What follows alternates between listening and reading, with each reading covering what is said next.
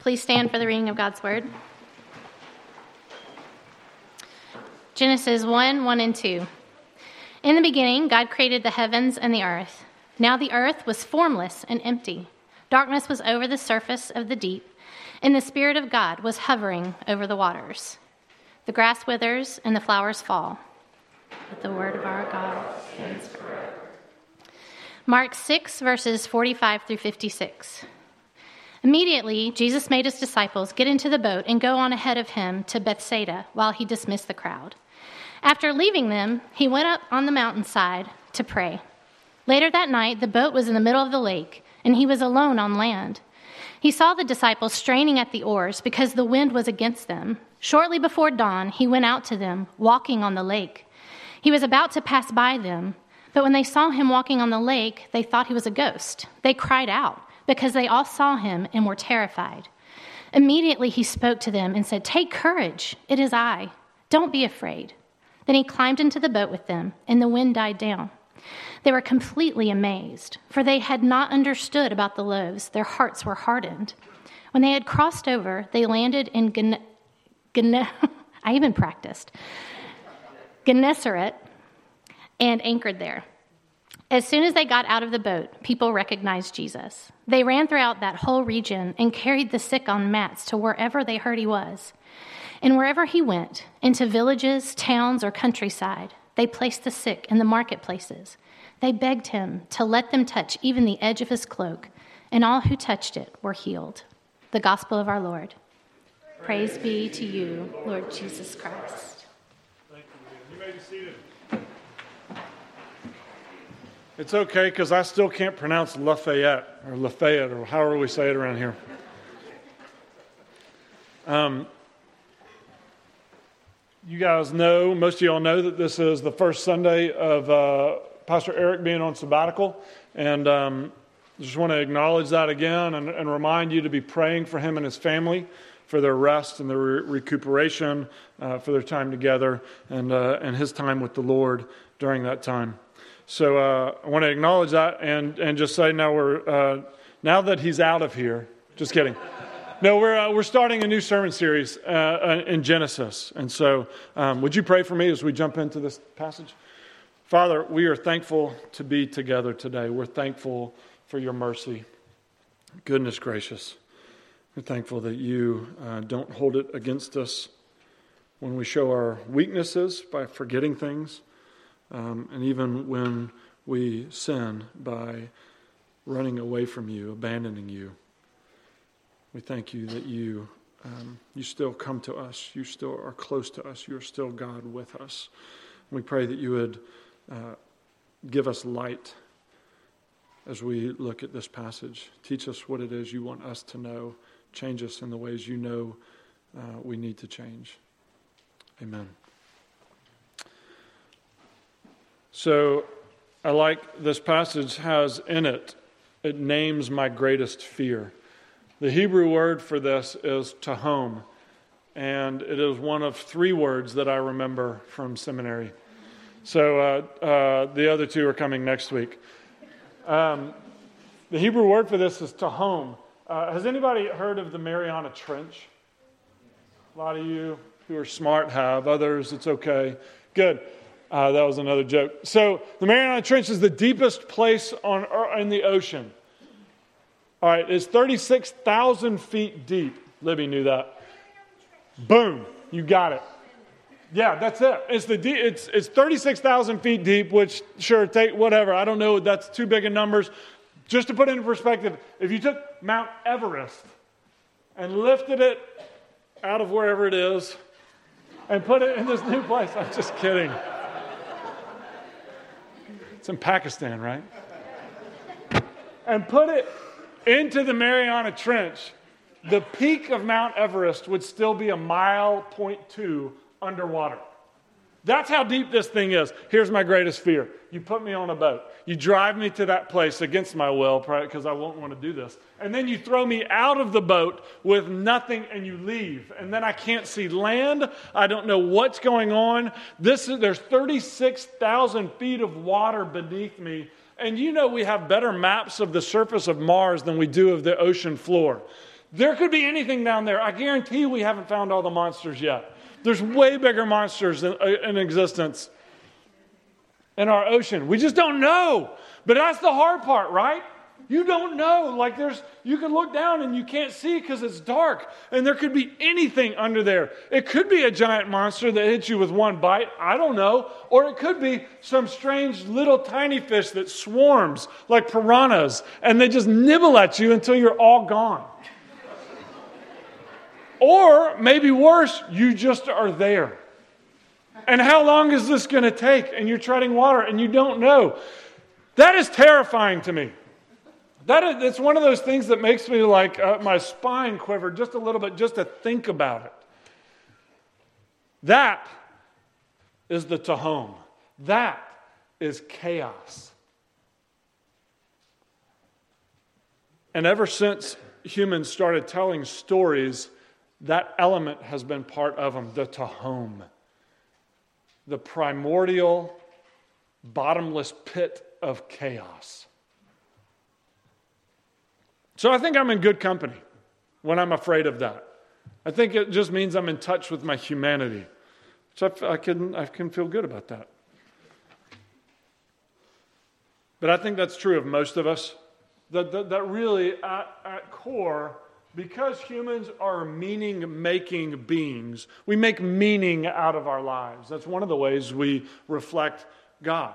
We want to impose order on our uh, on, on the places around us, on the circumstances of our lives. And that is why, to prove my point, you will hear the most awful things in crisis.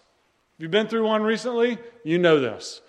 When chaos hits, when cancer comes, when there's a, there's a death of someone you love, when there's a, when there's a, a division and a deep relationship, you're going to hear the absolute worst things because we cannot deal with chaos.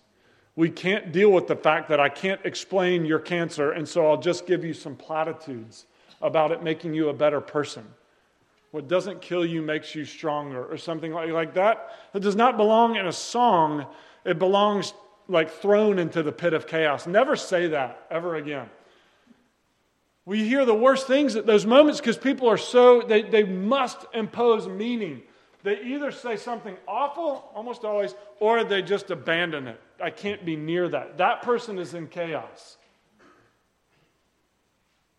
That's why grief is such a lonely experience. Because not only are you in chaos, you can't make meaning of this. You can't understand it. It's darkness.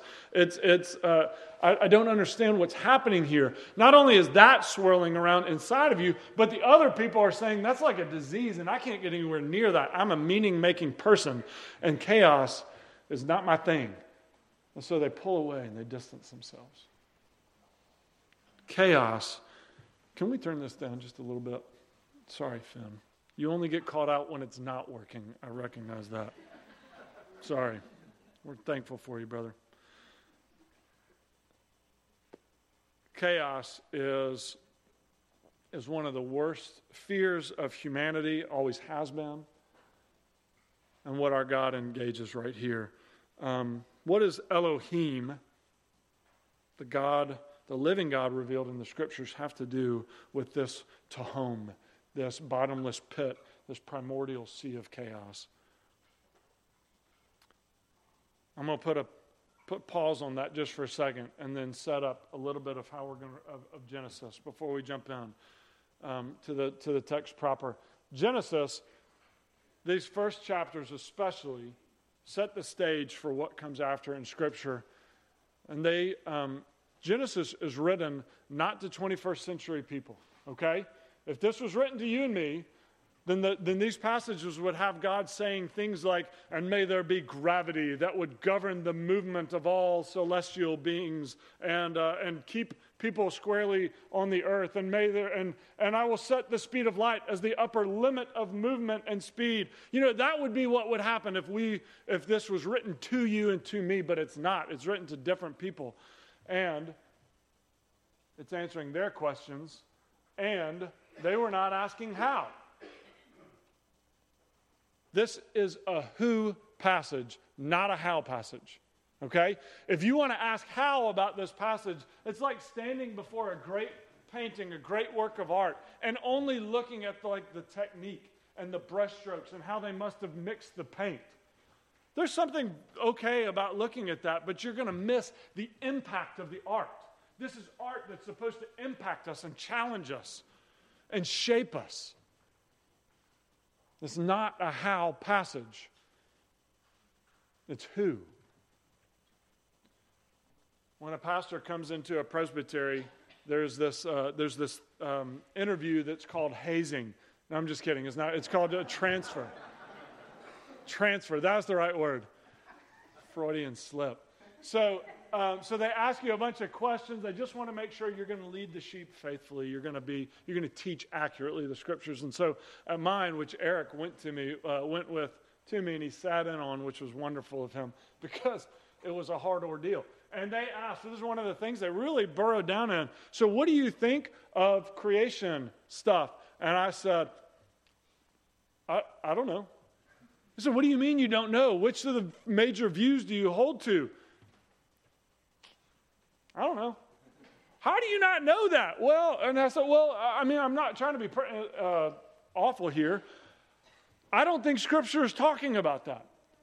I want to be really firm on the things Scripture is really firm on, and that's the character of this God. But I don't think Scripture is trying to tell us how things came about primarily. And science certainly isn't firm on this. The science is all over the place on how things came about and where we are and all that stuff. So, why would I try and be really firm about something like that? Mostly, I'm telling you that's the wrong question to bring to Genesis 1. Okay?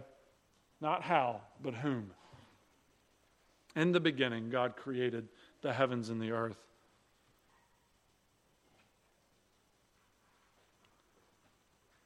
Victor Hamilton says the deepest commitment from this passage is that God and God's creation are bound together.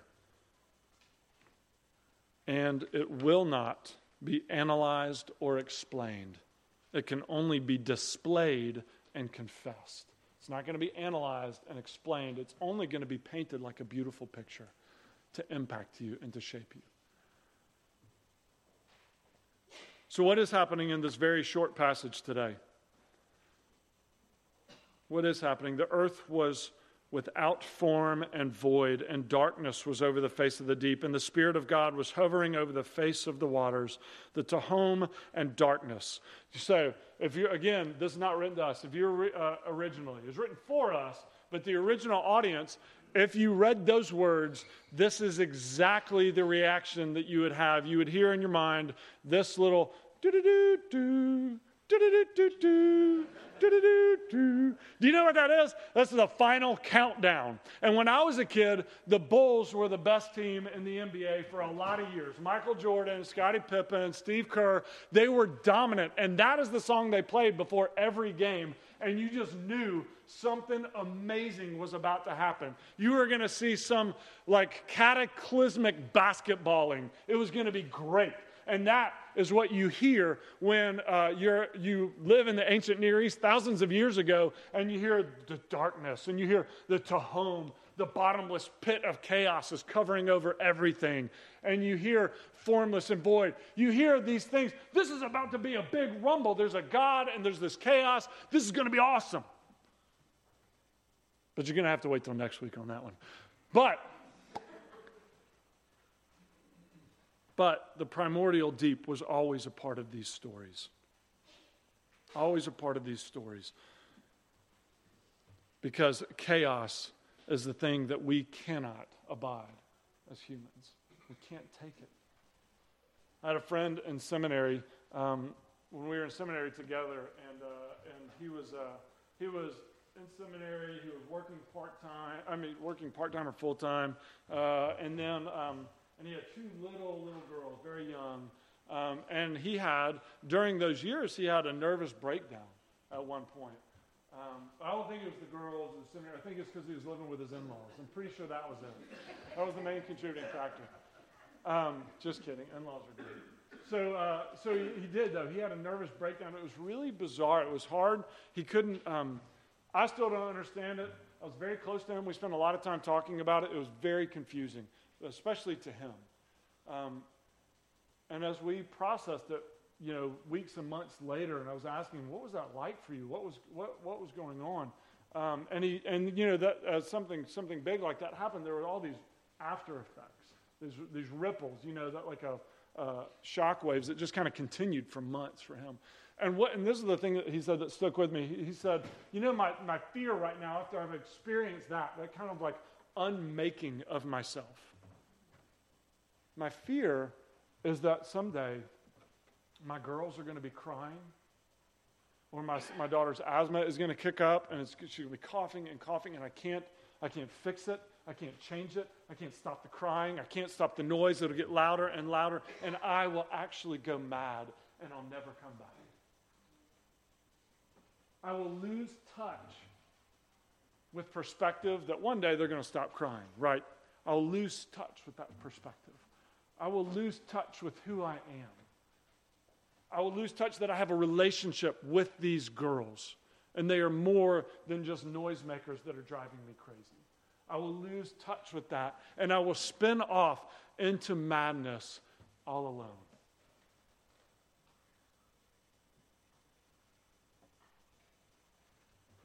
That is terrifying chaos.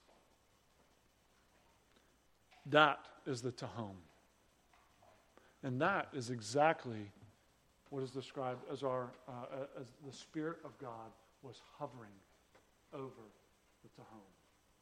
He was in darkness and over the Tehom. Our God is over the chaos, even as He is in darkness. So you've got Elohim, this God who's revealing himself in general nastiness, general anti life existence going on. Psalm 104 says this about God He set the earth on its foundations, it can never be moved. Pause. There's another passage that's been asked to be a how passage, but is not a how passage, right? The earth does, in fact, move. We know this scientifically. But the church didn't know that years ago, and they tried to make that a how passage and went after people who said, no, no, the earth revolves around the sun. No, it's fixed, it doesn't move. That's what, but it's a song. You don't have to ask that of this passage. He set the earth on its foundations, it can never be moved. You covered it with the watery depths, with the Tehom, as with a garment.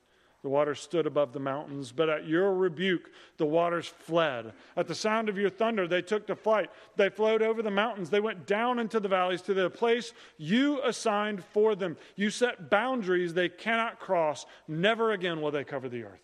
You see, our God is displaying himself and showing himself to be above the chaos. He is stronger than the chaos. The Spirit hovers. Here's the picture for that. When I was in middle school, we, um, uh, my youth leader was named Rod McLean, and he took a lot of us on this thing that churches used to do called mission trips until this book got written, and now nobody does them anymore. Just kidding, I'm kidding. An inside joke. But we did do the thing you're not supposed we went and did all this work and like so that local people couldn't have the job to do that work. We did it all wrong and we're uh, we, you know that needs to be fixed and I'm glad it is getting fixed. But we went on this mission trip, junior high boys and, and girls and the, and we stayed in Atlanta in July in this school building without air conditioning. 30 little boys sleeping on sleeping bags in a schoolroom. No AC you want to talk about anti life conditions? Giddy up. It was rough. But Rod, he clears away all the sleeping bags at one, at, that first night we're there, and he, uh, he stands there and he just issues a challenge. I bet you can't move me. And he like he gets down, he's like on all fours, and here comes like Luke Perry screaming across the room and just wham, nothing. He doesn't move at all. And then, and then like David Henderson, the biggest, strongest, he was like one of those guys that was shaving in fifth grade. And he comes running across and like double leg drops Rod and nothing. Like he doesn't move. That's the picture we get that our God is so much bigger and stronger than this chaos. He's utterly firm and dependable in the midst of chaos.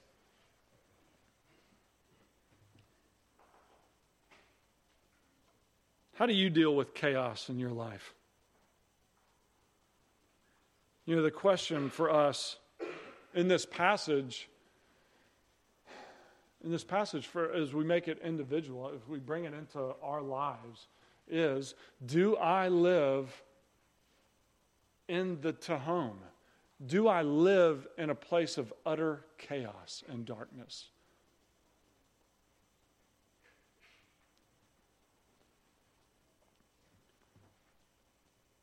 Are there answers? Is there order to this life? Is there a meaning?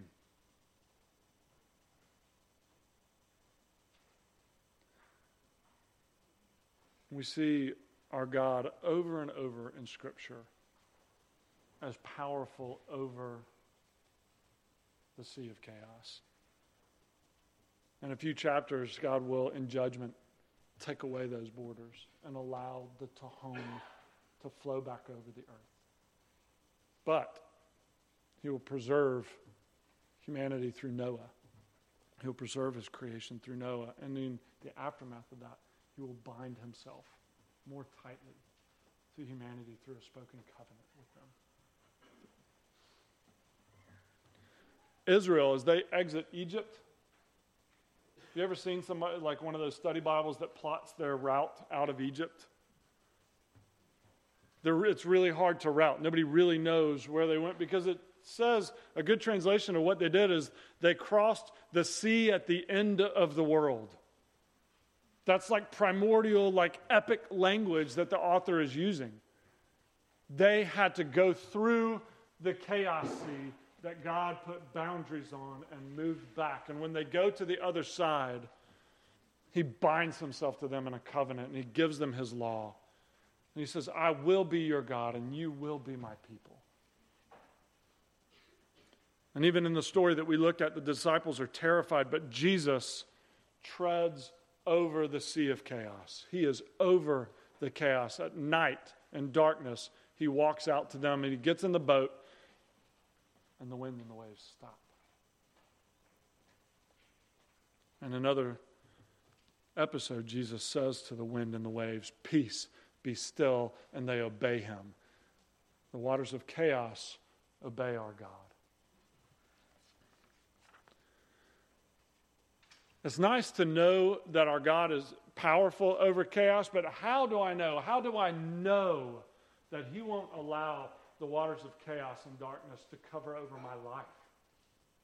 How do I know that He's trustworthy to not lift those boundaries and let that water overflow me again? How do I know I'm not going to be swallowed by meaningless darkness? How do I know in the midst of my greatest grief that God hasn't abandoned me to chaos and solitude? Because we serve a God in Jesus who has walked on the deep. He shows himself powerful over the deep. And at this end, on the cross, he was given over. The flood of chaos and darkness overtook him in his death, and he was all alone, crying out, My God, my God, why have you forsaken me? He asked questions. He asked a why question on the cross, and he was buried in the tomb, enveloped in darkness, so that you never have to be. So that when you ask why, your God is there and He says, I am over the chaos and I am for you. Do you know what happens in all these stories of God over the chaos? All these stories in God over the chaos are new creation stories. He, uh, he saves Noah through the waters of chaos, and, he, and it's a recreation story. He reinstitutes his words to Adam be fruitful and multiply. Everything is crisp and new and clean. When Israel crosses over, he binds himself more tightly to them and he calls them, in a sense, his new Adam, his new start.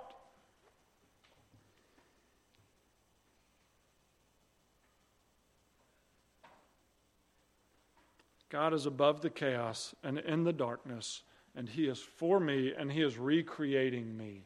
And then on Revelation 21, we have this picture. Whenever we read Genesis 1, we need to be keeping in mind the end of Revelation, particularly. We have this picture of the new heavens and the new earth. And don't miss this there is no more sun or moon because there's no night, because God Himself is their light. There's no more darkness. And it says this Revelation 21. And then I saw a new heaven and a new earth, for the first heaven and the first earth had passed away. New creation, and there was no longer any sea. Chaos is done away with. Uncertainty is banished. Meaninglessness has no place in God's new creation. There is no more Tehom, no more sickness no more untimely death. So, what new creation is He bringing out of your personal darkness, out of your Tehom right now? What has He brought out of your chaos?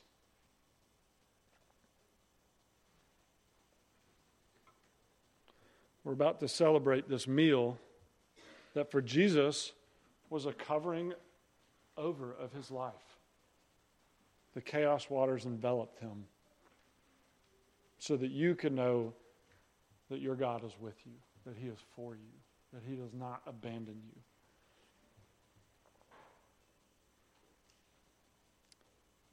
Let me pray as we move towards this supper. Heavenly Father, we are thankful to be your people today because this life is meaningless without you.